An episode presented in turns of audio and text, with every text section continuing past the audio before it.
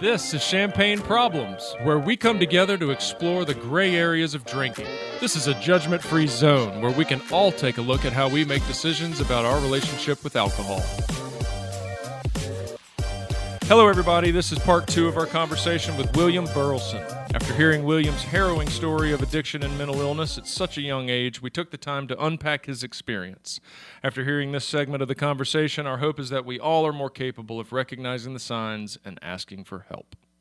As a trigger warning for this episode, we will be discussing suicidal ideation, addiction, and other sensitive subjects. If you or a loved one are experiencing suicidal thoughts, please do not hesitate to reach out to the new suicide hotline 988. We pull up our driveway, which is really steep, and I'm showing my mom all my favorite songs because it's interesting. The suicidal brain still has a base level of interest, and for me, it was music. Um, and I was showing my mom my favorite song, "Cyclones" by Sticky Fingers. If you want to listen at Oh. home, um, that's the song I showed her. And at the end of the, at the end of the song, he goes, "We're cyclones," and it closes out. And I hadn't cried in months. I just did not cry. It became incapable for me to cry. I could not show emotion because I was so numb to the fact that I even existed. And I look at her, I go, Mom, I need to help people. This has to mean something. This was before I was at Hopeway. Hmm. And that was the part of me that knew that I was going to live past December and past all the months after that. And yes, I battled through both sides at Hopeway. Sure. But having that spark of helping people then before I went to Hopeway Yeah. is really what led me through the whole time. And she looked at me and started crying and said, You will, baby, you will. and that was kind of the moment I knew that I was going to stick around. And then with that, went back to high school. Best friends in the entire world, best administration in the entire world. Shout out Charlotte Latin School, absolute superheroes with putting me back in school and supporting me. Wow. Um, and then about a week after I was gone, I said, okay, I know I need to help people. I don't know how. I had this English teacher that I had junior year who was one of the people, and some of senior year, who always knew that something was up. Because there were teachers that knew something was up the whole time. Yeah. And I go to her, I'm like, okay, I think I need to write about this. Like, I think I need to write about this story. I just don't know how. She goes, well, just try. Like, write the first chapter, essentially, of your story. So I write it and I show it to her, and she says, William, I think this is it. Like, I think this is going to save a life, and one life is all it takes to do something like this. Hmm. When you got back to school, when you got out of Hopeway and you got back to school, how how did you reintegrate mm-hmm. kind of back into your friend group? Right. So, my first week at Hopeway, my mom dropped off a package, and I did count because why not? Seventy-two letters from friends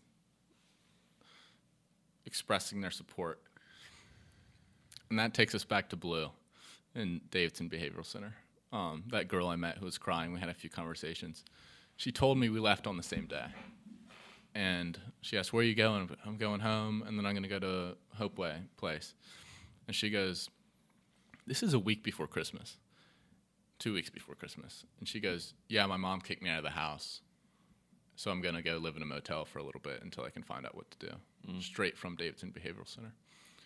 So I think it's very important to recognize how blessed and lucky I am to have such an amazing support system, amazing friends, because not everyone's that lucky. No. No. Not everyone's, and it hurts me to know that. Um, and it's hard to think about, to think I had the best support system possible. And with that, I felt an obligation to, okay, if I have this, I'm going to write about it because I can, because not everyone else can. Not everyone else has the ability to call friends to check up on them. Um, so I did feel this sense of I need to use essentially my privilege for good in the circumstance. And just thinking about Blue, it's going to a motel two weeks before Christmas. That really set things into perspective for me. Yeah. Um, of I can. I cannot take my life for granted because I have it better than other people do. And It's hard to find that gratitude. It is. It's very hard to find that gratitude because when you want to die, it's very easy to think the world is against me. My life is the worst. Yeah. And when you're able to scope out and essentially say, think about how many people care for me, that's when the healing really begins, and that's when you start healing for yourself. Um, but yeah, Yeah, I got I, I had the kind of the, a similar experience when I was in treatment in regards to getting letters. I had one um, one lady that worked with my family for 30 years that sent me a sent me a card yeah, every single day Right. when I was in treatment for 3 months. that's cool. Man, that's nice. I didn't Yeah. get any. I mean, it, it was so it was like I mean, that kept me going on Yeah, some days. yeah, yeah. because there's days in there. Yeah. Were you in touch with any of your buddies when you were when you were in Hopeway at all? Um, at Hopeway, you have the option to take your phone and stay connected outside world, um, but I decided Good- not to. good I choice. Just decided to take time, be Wise and, decision. and try to be me, Yeah. because I hadn't been myself. I'd essentially been playing a role for everybody else. Um, I think at the peak of my depression, I was holding up this mask. I was holding up this shield of who I was supposed to be and who people expected me to be. And my arms gave out. I couldn't hold up the mask anymore. And I think I was scared to drop that mask of William's this type of guy, William is him, because I was afraid to reveal what was underneath of someone Yeah. who likes writing and someone who likes talking about the stuff. Um, I was really nervous that it wasn't going to be accepted almost. Um, I played a role so long that I convinced myself that's who I was. And when I finally dropped that mask, that's when the healing started Yeah. again. Tell us a little bit more about where you are right now in terms of your mental health journey. Like, what what are you what are you doing to make sure that you're staying on the path? Yeah, having having this been so recent, I mean, we're talking eight months ago. Yeah. You know, this is the, you're you're still in it. Yeah, I am. You know, so yeah. So where are you? Yeah. Um, I was very lucky to get my medication really dialed in at Hopeway, Hell yeah. um, which was huge. Yeah. Um, I meditate for an hour every day. Good for Um, you, man. Just doing it's very easy if you want to do it at home. Just in out. That's all it takes for breath work. Um, I do that for an hour when I wake up in the morning. Um, take my meds. I have therapy um, once a week. I journal is the biggest thing. Nice. I try to do. I actually type out my journaling. I used to write it, but now I try to get a thousand words of whatever the hell happened that day. Your Um, feathered pen and your my papyrus. phone- Yes. um, so I do a thousand words every day of where I'm at, and I try to be as honest as I possibly can. Sometimes I'm more honest on the page than I am in my own mind, Yeah. um, which really helps me Yeah. see what's really going on. Um, journaling, meditating, medication have really been the things that have helped me through this journey. It's interesting, my alcohol stuff, spring break, Jamaica, 2022. Senior year, spring break, Charlotte Latin, all the parents, all the kids go. I mean, there's a booze cruise every day. And I went and didn't drink a drop. And it was, I say this cautionally, but I didn't have that much mental torment about not drinking. But I still didn't want to, just because Yeah. I know it can be such an easy escape for me. Um, and I don't feel like escaping right now because I like where I am. You know, I keep I have that visual of you night hawking the beer pong Yeah, table. right. You Yes. know, and I, I think keep that's that an in mind. important visual. Yes, yes. And I stay close to that. Yes. Good. How has your friend group and and you know your support system Yeah. supported that aspect of your Right. recovery? Um, so when I got out, I told my buddies I wasn't going to drink anymore. Um, after the initial wave of like, huh? Yeah. Yeah. which is a What are we gonna do? which is, which is a total fair thing to have. I actually had a two friends say, "All right, we're not going to drink for a month either." Like Dude, Your- that's the best. your first month is probably going to be the most difficult, which just the way it is, and we're just going to do it with you. So I had two friends Dude, I, I had one friend do that. Yeah. That's, that's amazing. be slightly uncomfortable at parties for a month w- and then get used to it. You know, it's it was a blessing again, and just one of those things. My friends and my family, I owe a lot of this to because I could not have done it without them. with you kind of shifting into this space of of meaning and wanting to use your experience to help others. Um, I think we have a lot of meat here um, to talk about in terms of you being a, you know, a recently graduated high school student moving on to your next phase of education in college Wofford, and you know, I would love for you to share some kind of like nuggets or maybe some preventative tactics or things like if you could look back on your journey um, from like a parental perspective yeah, yeah. you know or, or i mean I, I think it's i think there's a lot of value in both looking at this from an 18 year old kid but also looking at it from a parent's lens now that you have a little bit of experience Yeah. and understanding and maturity um, i think you can probably speak on both sides Yeah. of Yeah. that and and I'd love for you to share with our listeners you know what you think you may have done differently that could have prevented some of your suffering Right. or or things that you know parents need to look out for Yeah, things to look out for. Red flags. So, if I were a parent listening to this and just heard that story, and I had a kid in freshman sophomore year, I'd probably be really scared. And uh, if you have some beers and you dress up in scrubs, you might go down this path. and I want to preface that that's not necessarily the case. and the str- from a high school lens of someone who's been around high school kids, it is the strict parents who have the kids that drink and drive home. Hmm. because they don't. what do you wanna, what do you mean to elaborate So if you if you're honest with your parents, say yeah, I might have a few beers tonight, right? You can either accept that you're going to Uber home, or they can come pick you up. It is the kids whose parents who say you can never drink until you're 21, who have four or five beers and then drive home because they don't want their parents to know. It is impossible to go up against the, the drinking giant of high school culture. You are not going to beat it. You are not going to, if your kid is one of those kids in that group, you are not going to be able to stop them from drinking because they will find a way.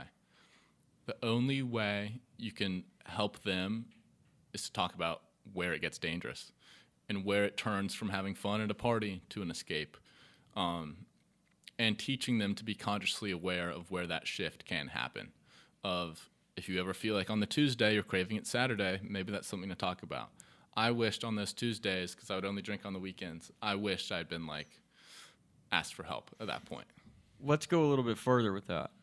Like, and, and I know this is going to be hypothetical because this didn't Yeah. happen and probably never does. But like, what would you, looking back on this from like a parental lens, what do you think, like your mom Mm-hmm. could have said to you if if that conversation did occur, where, where, Yeah. where, where your parents did have the conversation and and it was, hey. You know, if you ever think about drinking on a Tuesday, uh, Yeah. come talk to me. Right. Do you think there's anything that a parent could say, or there's any direction that that conversation could go that would have been meaningful to you? Um, my parents had those conversations with me of Yeah. like, and they checked in on me. They were like, "You don't seem like yourself. Are you okay?" And I just lied to them. Um, the biggest battle you're gonna have as a parent is your kid lying to you about stuff. So this shifts away from drinking stuff and turns into a trust thing between you and your parents. Because if you can trust them in another aspect of your life, if there's a trust, if there's a healthy, good relationship of trust between parents, that's going to shift over to alcohol.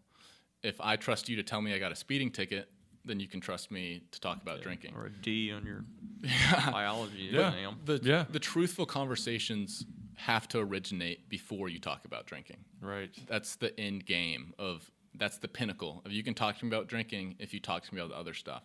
I think some parents make the mistake of only craving honesty when it comes to substance. But you have to crave honesty in the other aspects of their life, or else they're not going to give it to you. Right. Well, and it's it, craving is one thing, but just creating Creating, a culture. creating, yes, You know, creating a setting in your in your household that not only demands it but makes it normal. Yeah. And, Right. yes, exactly. and it's hard to do. I mean, we we've had multiple episodes on, you know, how do you communicate with your kid? I mean, this question comes up Mm-hmm. Right. all the time. Every parent wants to know, and it typically boils down to exactly what you're saying. It's it's it starts way before. It starts with setting the example, Yes. living by your own you know Right. preachings. Yes. You know, Yeah. it's all those things. and it starts way before high school. Yes, it's like definitely. You know, it's. I think it's hard for parents to identify when the appropriate time is to Mm-hmm. start having like honest, more mature conversations with their kids. Yes, where they can open up about their own experience, their own struggles, without overwhelming their children. Mm-hmm. I think the only reason I lied to my parents about drinking, because I'm honest with them about everything else, is because I know I did have it was my only escape. I had to lie. It got to the point where I had to lie, or else I wasn't gonna have anything else Yeah. left. Yeah. But my parents did cultivate a energy of honesty. It was just it got to the point for me where it felt al- almost incapable for me to be honest about that. Right. Um, and that comes that's my fault, right? It's me getting to the point where I had to lie is ultimately up to me because I let it get essentially to that point. But if you could have those conversations before it gets to that point and your Right. kid doesn't feel like they have to lie, Yeah. that's when the truthful conversations really happen. If I went to my parents and said, "Hey, I had three beers tonight," they'd be fine with that. But if I actually told them the truth, Mm-hmm. Right. that I drank 16 beers Yeah. tonight and drove home, Right. Yeah. I don't- I'm You're going to rehab. I'm Yeah. not telling them that. Yeah. Right. Yeah. Yeah. Yeah. So as we uh, wrap this conversation up, um, let's leave our listeners with, you know, some things to to not only think about, some but some maybe some action items. Um, obviously, this this episode is is geared towards parents and adolescents, uh, with the adolescents about to go back to school, college, uh, specifically. Um, and part of your story, you know, you had some friends, you know, kind of have an intervention of sorts with you. Um, I think it would be very valuable for our listeners to hear some things that um, we they could look out for. I know we've touched on a little bit of, of this, but but some of the the signs. Um, you, you know, I know you said when when kids are kind of thinking about it on a Tuesday, but but maybe more so some personality changes, mm-hmm. um, some things to look for, and then exact and then things to say. Mm-hmm. You know, when your par- when your friends mention something to you, and I'm sure your parents said something things to you over the course of this time, and a lot of it was around you've changed. Mm-hmm. You know, what What's does that look like? What yeah, what do you think would be the the the more effective way of bringing things up to a young person who's struggling? So yeah, like you said, I mentioned the intervention before, and I told y'all at the time I kind of gave him the double middle finger in my Right. head. Right. Um, and if you asked me right after that conversation, I would say that was nothing. That made everything even worse. Flashback to Hopeway. We're doing an exercise. All right, think about the people that Planted the want you to get better, that planted the seed, that have inspired you to be here and not dead. And I thought back to that conversation, and that's when it hit me. That's when everything they said hit me. So, almost a warning of if you intervene with someone, and I'll get to wh- when you should, if they reject it and don't accept it, know that they will eventually. it, it doesn't mean it didn't work. it does not mean it, it might have not felt like it worked in the moment, Sure. but in a few months, in a few years, it will work, and it's going to hit them, and it's going to contribute to saving their life. Yeah. Um, back to what you can say. I mean, they said everything right. Um, what to look out for. For me, when I would ask people to hang out, I would always include that we can drink, right? Like I'd be like, "Let's hang out and drink beer." When most of my other friends would just say, "Let's hang out." Let's hang out. but I, my plans were centered around alcohol, and I think when you notice people, the individuals wanting to drink when drinking's really not appropriate, um, this might be a Fifth Amendment thing, self-incrimination. But I would always drink before the Charlotte Latin football games, No way. right? Jeez, William. I know. Off the rails. anyway, that was a known risky thing to do. Like that was a stupid thing to do, and I still did it. It is the people that to look out for is when you're drinking when it is stupid. Yeah. When you're drinking when you don't have to. When you're drinking just to drink. Um, when you see those patterns of like, why do you want to go to a Knights game and black out? Like we can just go to the Knights game. You know what I mean? Yeah. the when drinking becomes a pair with doing any activity, and I think you can see that in your friends pretty easily. Um, if you say, "Yeah, let's go hang out, sit on the porch," and then person one cracks open a beer, it's like, dude, it's two o'clock in the afternoon. It's the odd times of drinking because it's going to be very difficult to approach someone and look out for these signs when you're drunk. And I think that's a lot when the observer, because a lot of my friends were drunk when I was drunk. And it was difficult for them to see the signs. I think I used that to my Yeah. advantage. It's impossible for you to tell that I'm drinking too much because you're drinking too. When they were actually able to see my issues was when they weren't drinking and when I was. right. So it's all when you see someone drinking when no one else is at inappropriate times, at times when it's foolish and stupid and get you kicked out of school. Things like that are the real clear warning signs. Um, for me, I was told that I had less energy. Um, I don't know if that was from drinking or the depression. Um, Probably both Yeah. and I was told that I had to drink more.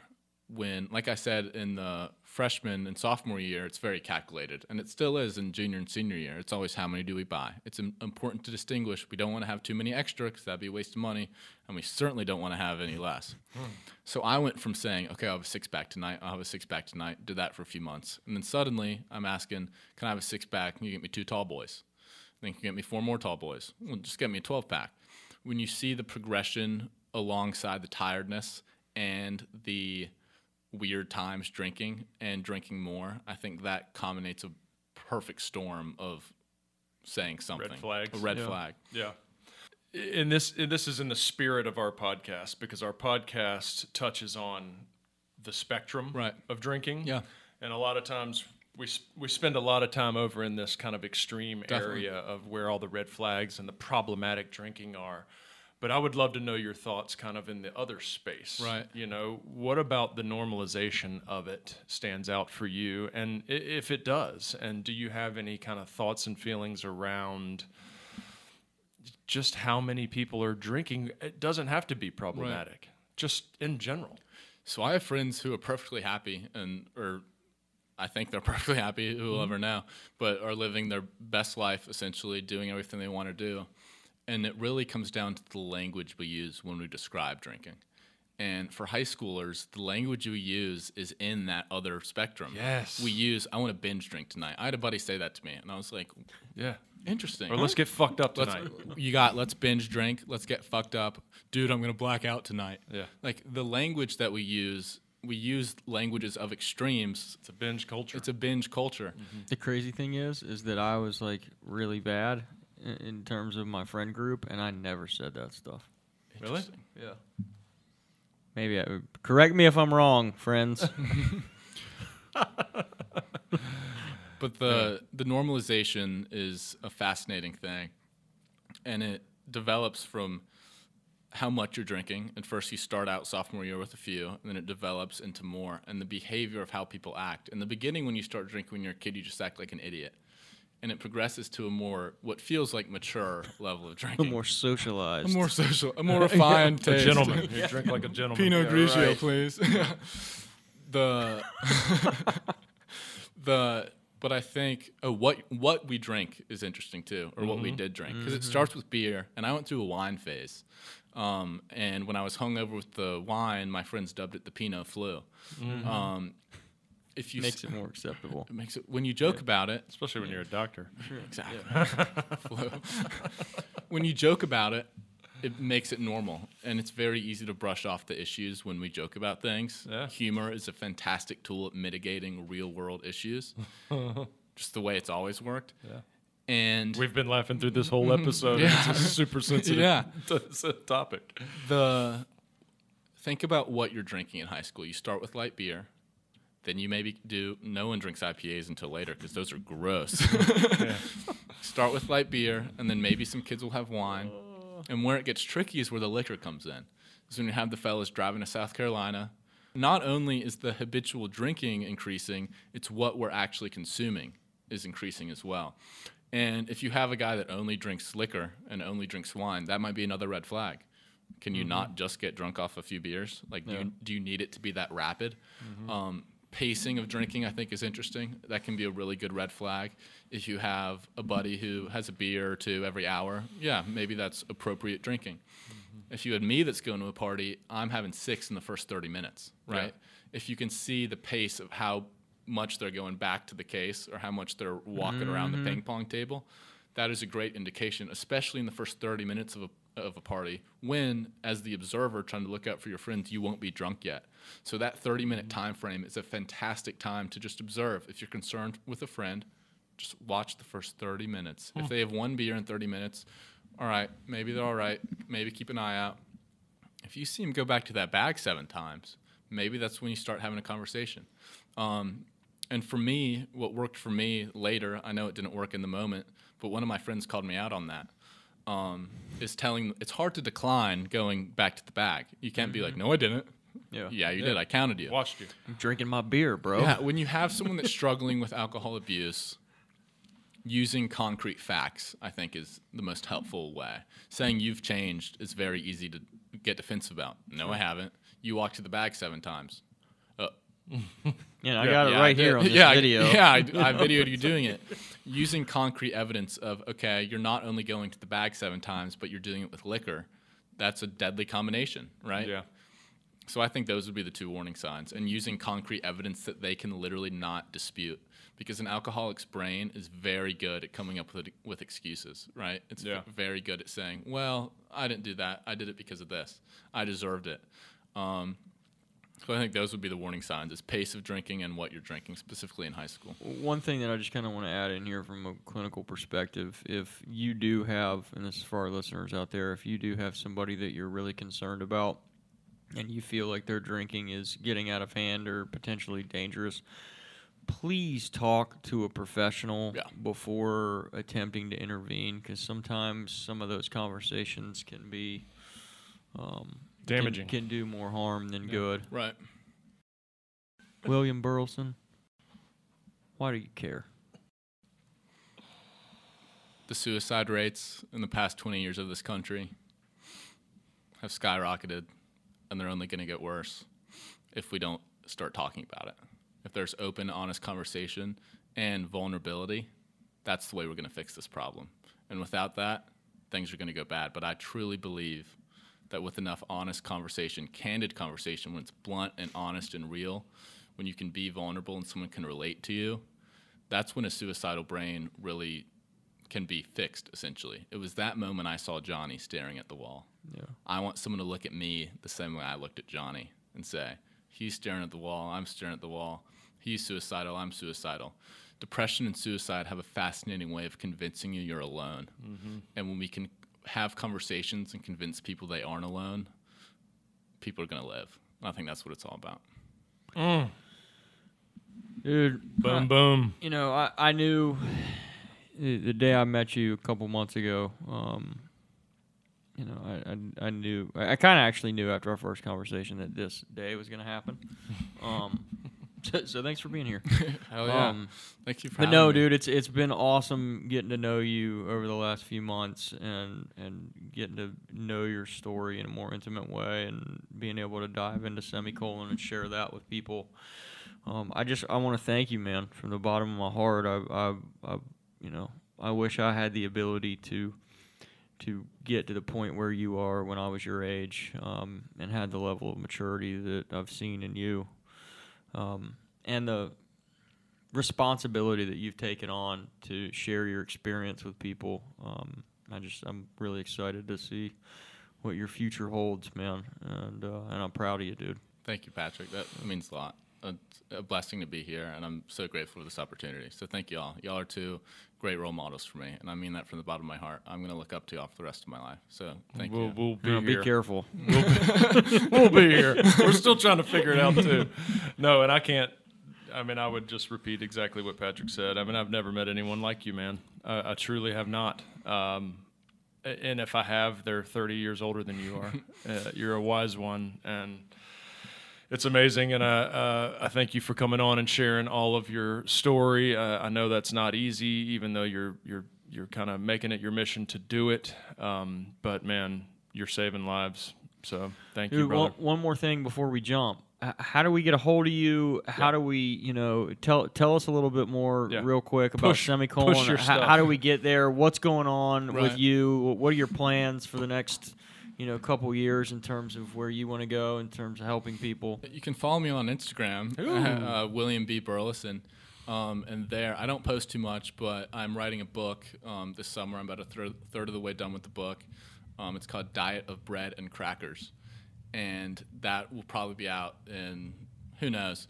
But when it is out, you'll get a. You got to come back on. We're, we'll Oh, do yeah. a book, Yeah. part of your book tour. Um, so Instagram there, William B. Burleson. I'll post the book updates essentially, and to find the Substack, the Semicolon Journey, just Google William Burleson Substack, and it'll be the first thing that pops up. William Burleson's Substack. Yes. Okay. okay. Sweet. Sweet.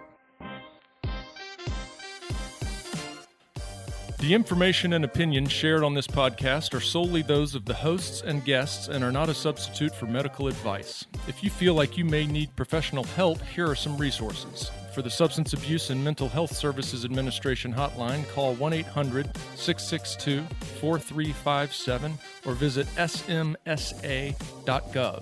For listeners in the Charlotte, North Carolina community, visit dilworthcenter.org or call 704 372 6969 or visit theblanchardinstitute.com or call 704 288 1097.